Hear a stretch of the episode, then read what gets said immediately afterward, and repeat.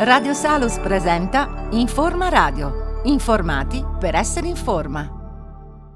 Questa sera eh, vogliamo tornare a parlare di eh, nutrizione, ma da un punto di vista un po' diverso, perché questa sera ci occuperemo un po' della preparazione dei cibi. Abbiamo visto eh, nel corso delle scorse puntate, ma anche voglio dire delle scorse edizioni, più volte abbiamo parlato eh, di quali sono i pro e i contro dei vari cibi, anche eh, del tipo di dieta, ma non abbiamo mai affrontato questo particolare aspetto, cioè cosa eh, comporta la cottura dei cibi, o meglio, quali sono eh, migliori o peggiori eh, le cotture e soprattutto eh, quali indicazioni sono migliori per la nostra salute. Lo faremo insieme, ormai una nostra, eh, possiamo chiamarla amica perché è tornata di nuovo a trovarci la dottoressa Deborah Cantarutti, nutrizionista, esperta in nutraceutica e nutrigenomica.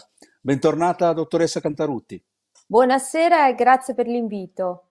Allora, eh, come abbiamo detto all'inizio della trasmissione, questa sera vogliamo occuparci di cottura dei cibi, o meglio, preparazione eh, dei cibi. Ecco, eh, vogliamo inizialmente occuparci di quali sono sia gli aspetti positivi che gli aspetti negativi eh, nella cottura dei cibi, soprattutto a, anche a livello di quali trasformazioni, sia a livello biochimico che fisico, avvengono durante eh, la cottura, soprattutto anche di quelli che sono poi gli elementi nutritivi, che è la cosa più importante per il nostro organismo. Questa è una bellissima domanda. Eh, innanzitutto, che cosa? Il, la cottura consente di abbattere la carica batterica in alcune tipologie di cibi, come ad esempio nelle carni, nel, nel pesce e via dicendo, quindi ha anche un effetto sicuramente di, legato alla sicurezza. E in altri casi, come nelle verdure, accresce la biodisponibilità di alcuni nutrienti, come ad esempio eh, le vitamine liposolubili che necessitano appunto del passaggio attraverso il calore per poter essere rese disponibili e quindi assimilabili al meglio dal nostro organismo. Uh, c'è un esempio che uh, porto sempre con me perché um, di solito sbagliamo mh, mhmm, le modalità di cottura ed è quella dei broccoli, tutta la famiglia delle crucifere che si caratterizza per essere ricca di alcune sostanze antiossidanti molto utili per il benessere non solo del nostro intestino, infatti quando noi assumiamo dei broccoli andiamo proprio ad attivare dei recettori che hanno un'azione di attivazione del sistema immunitario locale e anche in aree diverse, ma eh, quando noi li consumiamo eh, a volte sbagliamo la modalità di cottura. Il, uno degli elementi essenziali è la presenza di questo sulforafano, che non è altro che un composto solforato dove nella sua forma eh, originale eh, è legato a uno zucchero. E praticamente cosa succede? Che eh, prima della cottura noi dovremmo tagliare finemente i nostri broccoli, lasciarli riposare per circa 40-45 minuti all'aria e poter poi passare alla fase di cottura. In questo modo noi utilizziamo al meglio questo enzima che è naturalmente presente nei nostri broccoli, che si chiama mirosinasi, che rende biodisponibile il sulforafano per il nostro utilizzo organico. E, ehm, cosa succede? Che se noi invece invece i broccoli li utilizziamo direttamente dal surgelatore e li mettiamo in cottura, perdiamo questo importantissimo passaggio. Un altro, un altro aspetto interessante è quello del legato alla biodisponibilità del licopene. Il licopene è una vitamina eh, praticamente tipica, eh, con, caratterizzata da questa lunga catena e che necessita di essere ehm, assimilato attraverso l'utilizzo anche del, di un olio, in particolar modo l'olio extravergine d'oliva è la massimo. Che cosa succede? Che quando noi cuciniamo i nostri pomodorini, li saltiamo in padella, aumentiamo la biodisponibilità di questo licopene, ma otteniamo anche un vantaggio molto importante che è legato al supporto di tipo epatico e rendiamo anche maggiormente biodisponibile la melatonina, favorendo quindi questo utilizzo ad esempio nello spaghetto a, alla sera, quindi nel pasto serale ci aiuterà a dormire meglio. Ecco, ehm, cominciamo già a entrare insomma in quello che è il, il discorso e devo dire che è molto affascinante, anche penso molto articolato. Eh, prima domanda che le faccio è, eh, ecco, parliamo invece di cibi crudi. Eh, ci sono dei vantaggi nell'assimilare, eh, nel consumare cibi crudi e viceversa possono essere magari anche degli svantaggi o anche magari, mi permetta il termine, dei pericoli. I vantaggi sono legati essenzialmente alla eh, ricchezza di vitamine e di sali minerali che sono termolabili. Ad esempio le vitamine del gruppo B, molto importanti per sostenere tutti gli aspetti energetici eh, nel nostro organismo, sono termolabili, quindi risentono della temperatura. E, ehm, e poi la, la, il prodotto fresco è ricco anche di enzimi. Cosa sono gli enzimi? Gli enzimi sono quella serie di eh, proteine specializzate presenti ad esempio in frutta e verdura che ne favoriscono l'assimilazione e che hanno anche un effetto molto positivo sugli effetti metabolici nel nostro organismo. Un altro esempio eh, a cui dobbiamo, per esempio, possiamo porre la nostra attenzione è la, ad esempio la carota cruda che può essere centrifugata eh, e che in questo caso può diventare un ottimo sistema per assimilare delle fibre e delle vitamine, in questo caso della, del carotenoidi, che aiutano anche a ridurre i livelli di colesterolo, soprattutto quando noi la consumiamo come primo pasto al mattino insieme a una mela verde. E un altro esempio è quello dei carpacci. Bisogna fare attenzione, ad esempio, ai carpacci, a tutte le, le, eh, le preparazioni crude, perché in questo caso dobbiamo eh, fare attenzione al controllo della carica batterica e eh, un'altra attenzione è quella alle eh, verdure eh, vendute in busta. Queste vengono normalmente, anche se sono pronte al consumo, il mio consiglio è quello sempre di darle una sciacquata con dell'acqua corrente in modo tale da poter eliminare le eventuali sostanze utilizzate proprio per la loro conservazione, che possono risultare un po' pesanti a livello digestivo. Eh, sempre parlando di eh, cibi crudi, adesso eh, c'è anche la moda, per esempio, eh, la moda giapponese del sushi, del pesce eh, crudo. Eh, ci può dire qualcosa riguardo a questo particolare prodotto etnico? Allora, questo prodotto etnico viene preparato mh, essenzialmente attraverso il processo dell'abbattimento, quindi è un processo che eh, viene definito super frozen dove il pesce, quindi salmone, tonno o altre preparazioni, sono portate eh, rapidamente per un determinato lasso di tempo ehm, a, te- a, temperatura eh, molto bassa, quindi a un surgelamento molto spinto. Questo fa sì di eh, eh bloccare qualsiasi tipo di batterio presente e di ottenere un prodotto sicuro. Naturalmente in questo tipo di preparazioni ehm, dobbiamo fare sempre attenzione innanzitutto a eh, non abusarne perché non fa parte proprio della nostra tradizione, eh, seppur è un ottimo modo per ehm, assimilare delle ottime proteine come quelle del pesce e naturalmente gli omega, gli omega 3 di cui sono ricche questo tipo di, di preparazioni. Naturalmente lì ci sono anche mh, mm, ottima l'idea proprio di utilizzare le alghe perché le alghe sono anche un altro modo per assimilare alcuni nutrienti, in particolar modo lo iodio oppure delle fibre o anche delle proteine che si trovano proprio nella preparazione di questi, di questi sushi, di questi rotolini.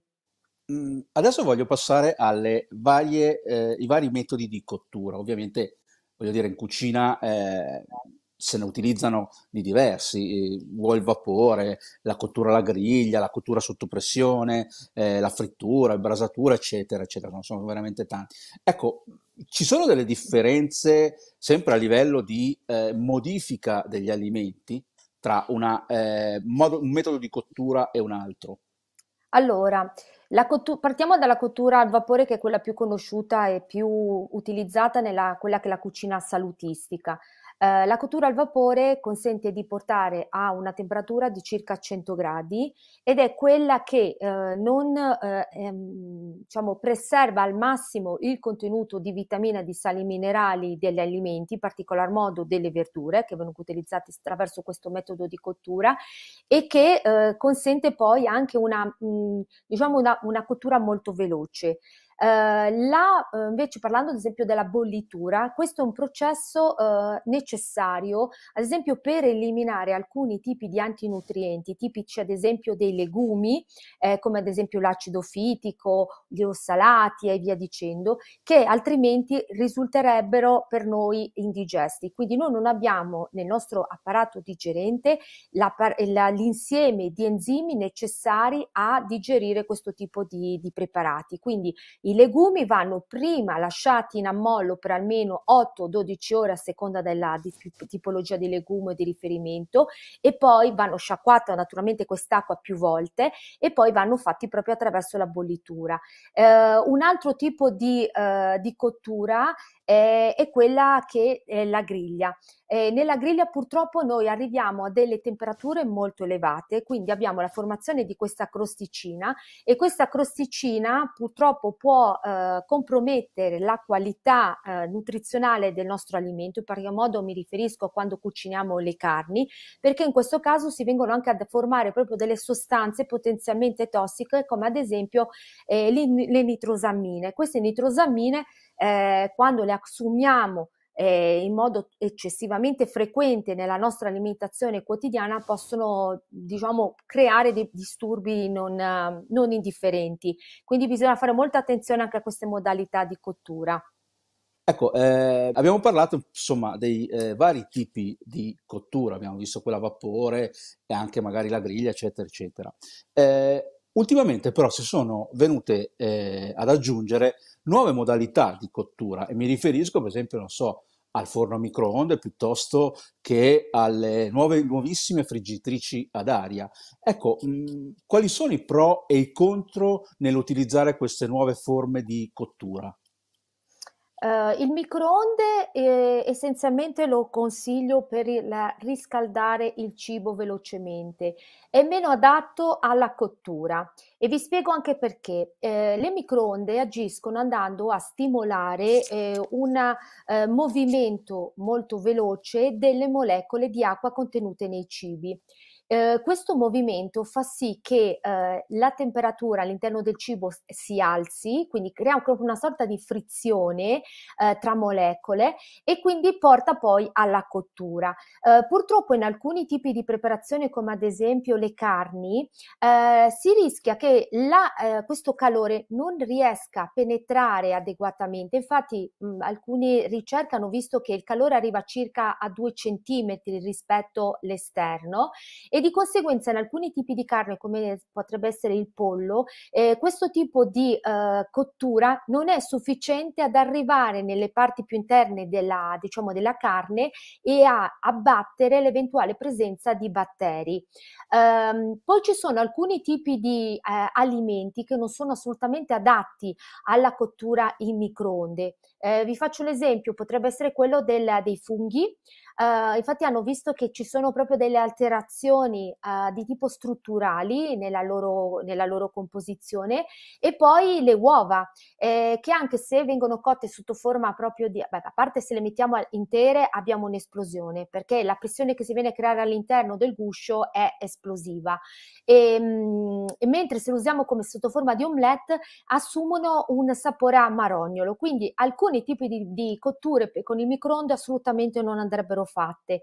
Mentre per quanto riguarda le nuove friggitrici ad aria, sono essenzialmente dei eh, fornetti in miniatura.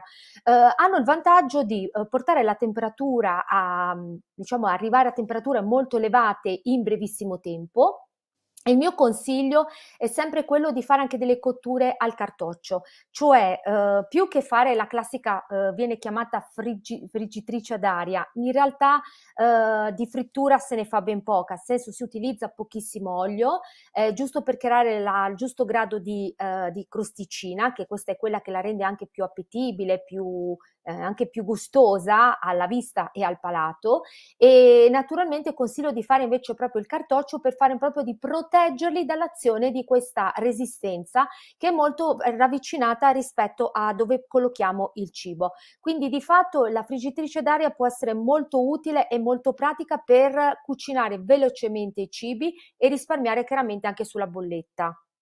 È molto importante di questi tempi anche parlare di risparmio energetico per insomma, tutti i motivi che vediamo poi ogni sera eh, al telegiornale o anche sfogliando i giornali e i rotocalchi. Eh, parliamo invece delle quelle sostanze che, nocive che possono eh, venire eh, create eh, durante la combustione dei cibi. Esistono e soprattutto quale effetto hanno sul nostro organismo? Purtroppo esistono, eh, se ne parla poco, eh, uno perché eh, Purtroppo l'industria non, non, fa comodo che, soprattutto quella uh, dei prodotti da forno, non fa comodo che se ne parli. Uh, questi pro, uh, prodotti della combustione eh, si, si, verificano nel momento in cui raggiungiamo delle temperature molto elevate e, e sono fatte proprio perché? Perché si viene a creare la, la classica crosticina, l'effetto della doratura. Eh, essenzialmente eh, sono state identificate due tipologie di sostanze potenzialmente dannose.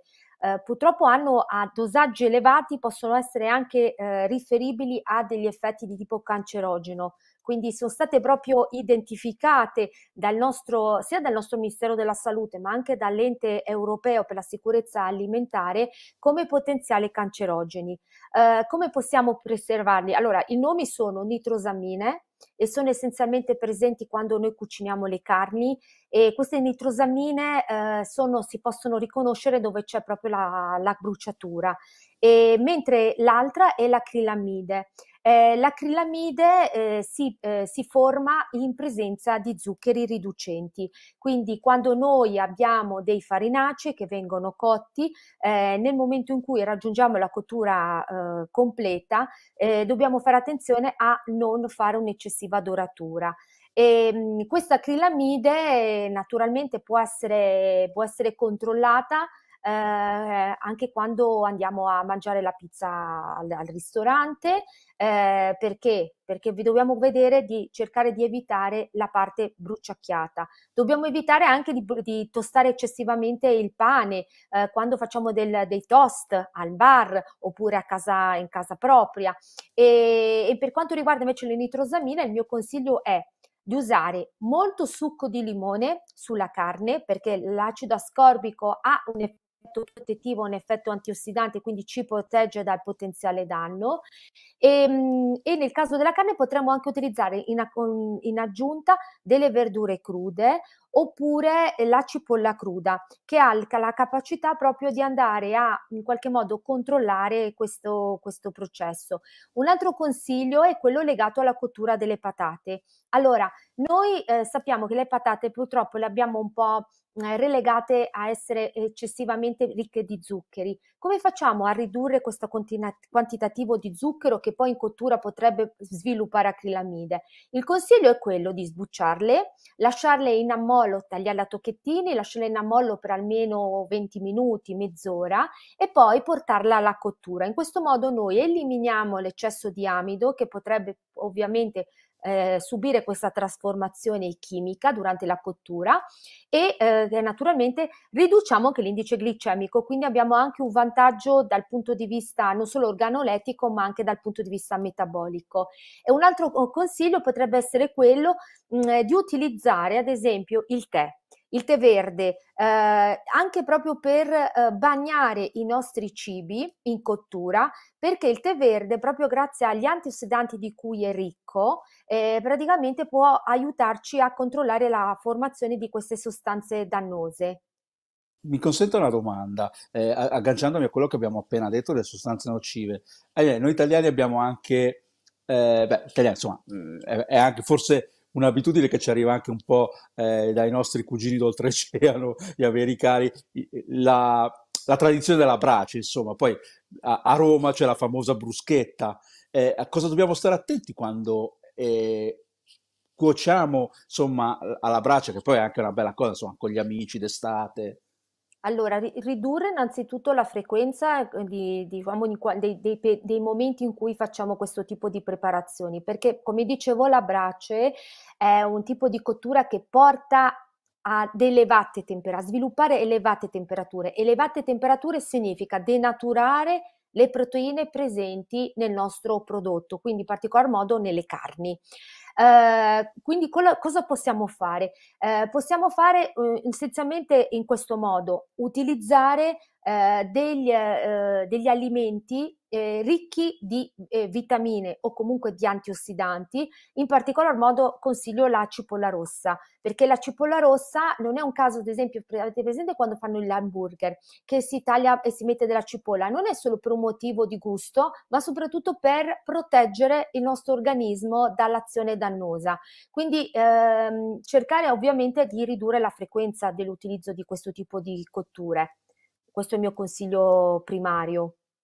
Eh, ecco, e in tutto eh, questo, voglio dire, tutto nella preparazione dei cibi, nella cottura, eccetera, eccetera, quale ruolo hanno eh, i, i condimenti? Mi riferisco all'olio e altri tipi.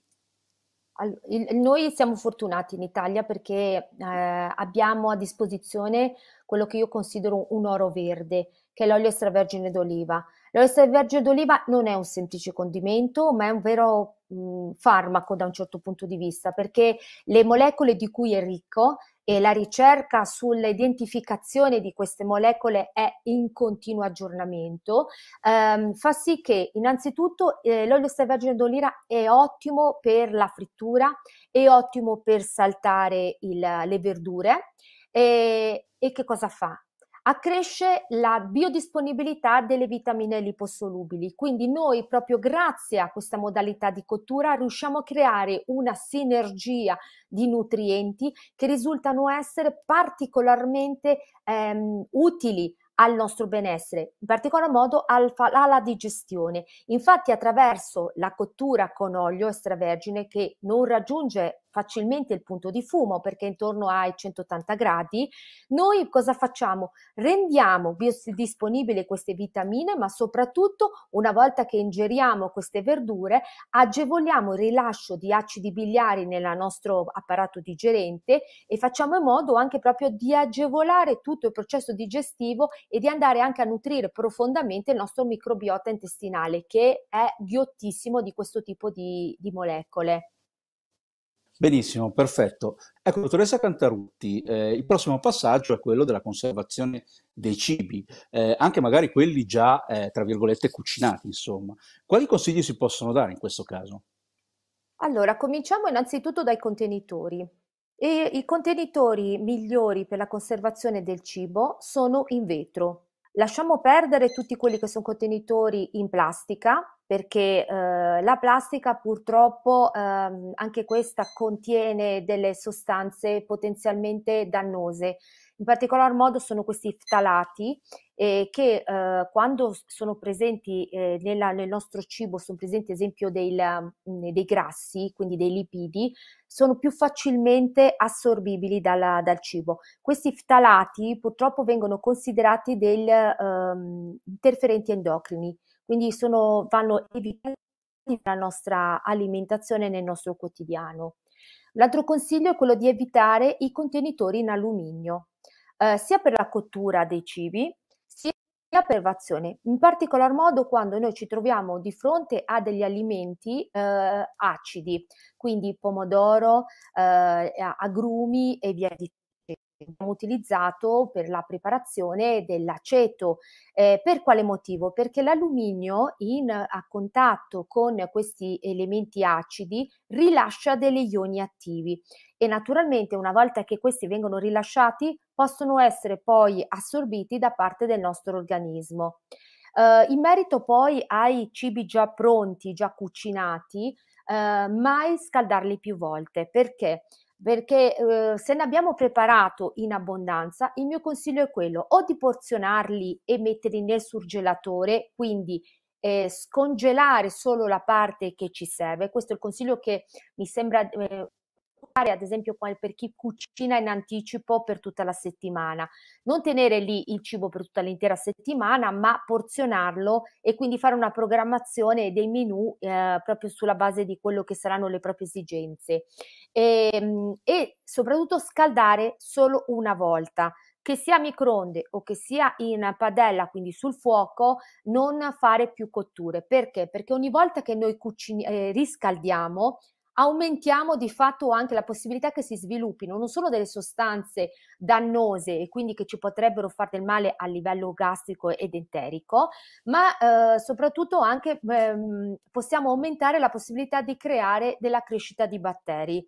Quindi, eh, e poi anche perché naturalmente tirando fuori spesso dal frigo non rispettiamo la temperatura di conservazione.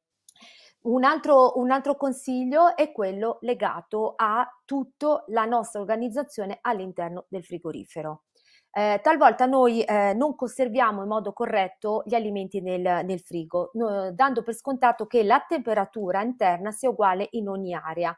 In realtà eh, ci sono delle differenze proprio eh, importanti eh, dal punto di vista delle temperature all'interno del nostro frigorifero.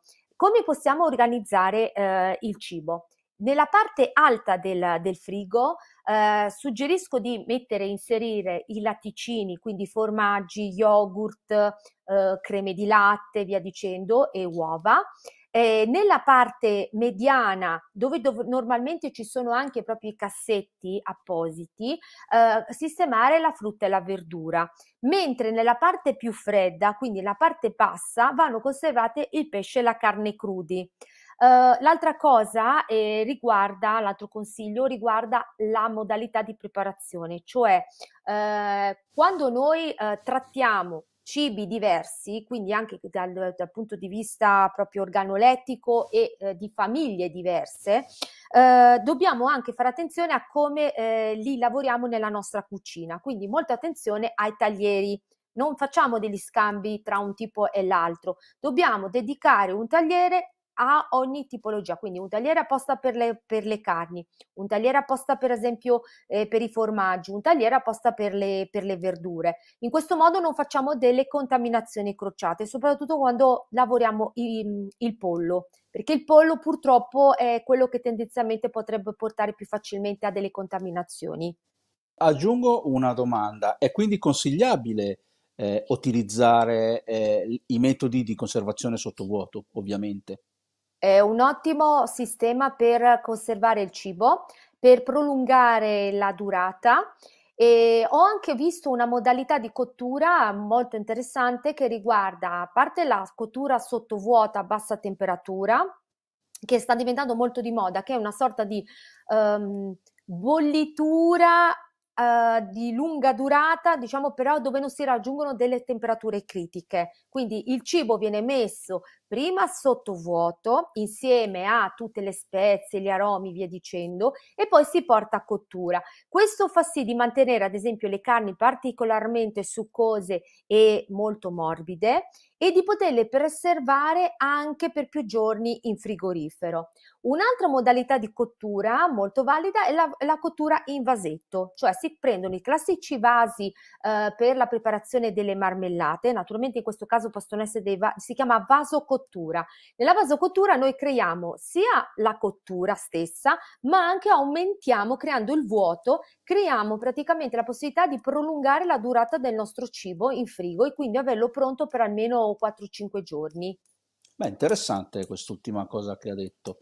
Eh, ecco, un'altra domanda che mi viene spontanea. Prima abbiamo parlato di cibi esotici, eh, adesso ovviamente la moda, il trend anche quello, oltre al, al già citato sushi, sono arrivate nostra, sulla nostra tavola anche una serie di cibi eh, eh, insomma, esotici, modi di mangiare un pochino diversi da quello che è il nostro modo occidentale.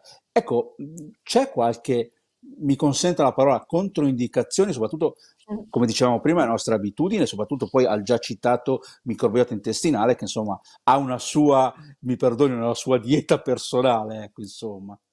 Allora, noi italiani amiamo così tanto i cibi esotici e sushi, eh, prodotti giapponesi, vi dicendo, perché in realtà questi sono caratterizzati da un gusto particolare che è l'umami.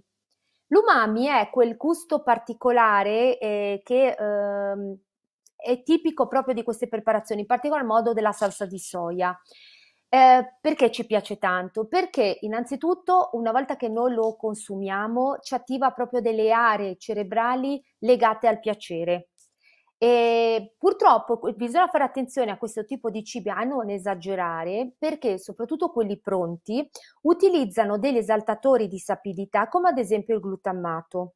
Il glutammato, una volta che noi lo assimiliamo, eh, in alcuni soggetti, io sono una di questi, ad esempio, lo sento subito, che è, è l'esaltatore di sapidità che si trova ad esempio anche nei dadi, eh, può dare, eh, scatenare dei forti mal di testa perché ha un effetto vasodilatatore, ha un effetto leggermente eh, infiammatorio a livello della eh, microcircolazione cerebrale e quindi può portare anche a dei disturbi. Quindi il consiglio è uno non di non abusare sempre di questi tipi di cibi perché eh, ce l'abbiamo proprio nella nostro DNA di non essere particolarmente predisposti a sopportarli a livello organico e secondariamente eh, bisogna fare attenzione anche dal punto di vista del benessere del nostro intestino, perché il nostro microbiota, che è l'insieme di tutti questi batteri, ha un'impronta genetica legata anche proprio a quella che è il trascorso alimentare delle nostre generazioni precedenti.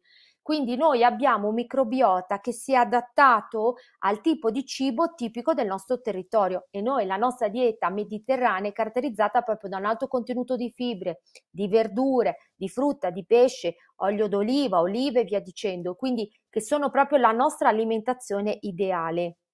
Vabbè, è interessante questo, insomma, è come un po' il vissuto in tante cose. Esiste anche quello acustico, per esempio, siamo abituati anche magari a un certo tipo di musica, quindi anche questo ha una sua impronta. Ecco, siamo arrivati insomma alla finale della nostra trasmissione. Eh, insomma, di consigli ne abbiamo già dati, direi, molti e parecchio, ma eh, se vogliamo poi riassumere e dare un consiglio finale ai nostri eh, telespettatori, cosa potremmo dire?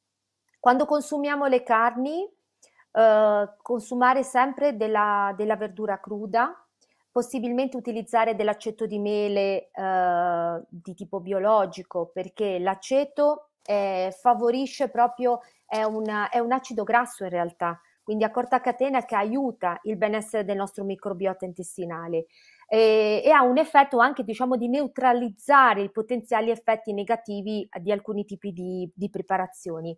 Eh, per quanto riguarda le verdure, eh, le verdure a foglia verde scuro, tutte quelle colorate di giallo o arancione, necessitano sempre di essere eh, cotte e con olio extravergine per agevolare l'assorbimento dei carotenoidi che sono fondamentali per il buon funzionamento anche proprio dell'espressione dei nostri geni quindi ha delle funzioni incredibili anche dal punto di vista protettivo.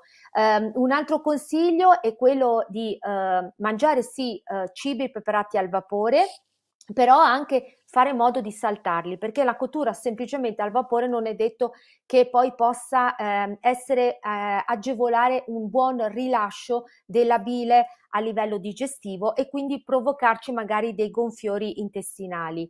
E naturalmente quando mangiamo ad esempio le carni invece di usare eh, della cipolla cruda oppure dello zenzero oppure metterci un pochettino di, di curcuma, fare in modo quindi proprio anche di bilanciare con degli antiossidanti di tipo esogeno quello che sarà la nostra preparazione, quindi per avere una maggiore eh, protezione. Ultimissima cosa perché non ne abbiamo parlato, ma la accendiamo qua subito in finale di trasmissione. Le conserve, c'è qualche cosa do- cui dobbiamo stare particolarmente attenti? Allora, innanzitutto a fare attenzione alla quantità di... Allora, se prepariamo ad esempio le famose marmellate e confetture, in realtà eh, marmellate si riferisce solo a quelle preparate con agrumi, mentre le confetture sono tutte le altre, con tutti gli altri frutti. Invece noi tendenzialmente chiamiamo marmellata ciò che viene preparato con, ad esempio con le ciliegie o con le albicocche. E in questo caso non dobbiamo scendere eccessivamente con la, con la quantità di zucchero, eh, perché lo zucchero serve per preservare e quindi garantire un'ottima conservabilità del prodotto finale ed evitare la formazione e eh, proliferazione ad esempio del botulino. Stesso dicasi per i prodotti ad esempio i sottaceti oppure le eh, conserve a base di pomodoro perché queste devono essere preparate e poi portate proprio a bollitura fino a per almeno 20-30 minuti per fare in modo proprio di controllare qualsiasi tipo di batterio presente nella, nel prodotto di partenza. Quindi attenzione, sul sito del Ministero ci sono tutte le linee guida per poter fare delle conserve in casa sicure. Ottimo, perfetto. Eh, ci stavamo dimenticando di questa cosa importante che voglio dire, poi in, a fine estate c'è sempre per esempio eh, l'abitudine nel fare la conserva, i salsi pelati, eccetera, è un'abitudine che in Italia, soprattutto al sud, è, è, è, molto radicata e comunque voglio dire i prodotti poi alla fin fine sono veramente eh, gustosi e eh, nutrienti. Allora io mh, a questo punto ringrazio la nostra ospite di questa sera, ringrazio eh, la dottoressa eh, Deborah Cantaruti, ripeto nutrizionista esperta in nutraceutica e nutrigenomica, grazie di essere stata ancora con noi e di averci dato veramente tantissimi eh, consigli, soprattutto pratici, insomma, per quello che è la preparazione dei cibi, su cui sicuramente avremo poi modo di tornarci eh, su eh, in altre eh, future puntate della nostra trasmissione. Io come al solito eh, Ringrazio voi per averci seguito, eh, ringrazio RBM Group, vi, vi, ricordo sempre di andare a visitare i nostri siti web www.informatv.it, il sito della nostra trasmissione, e il nostro sito di informazione medico-scientifica www.tecnomedicina.it. Eh, ringrazio l'emittente, come sempre in finale di trasmissione non mi resta che ricordare a tutti buona salute. Radio Salos vi ha presentato Informa Radio, una produzione RBM Group.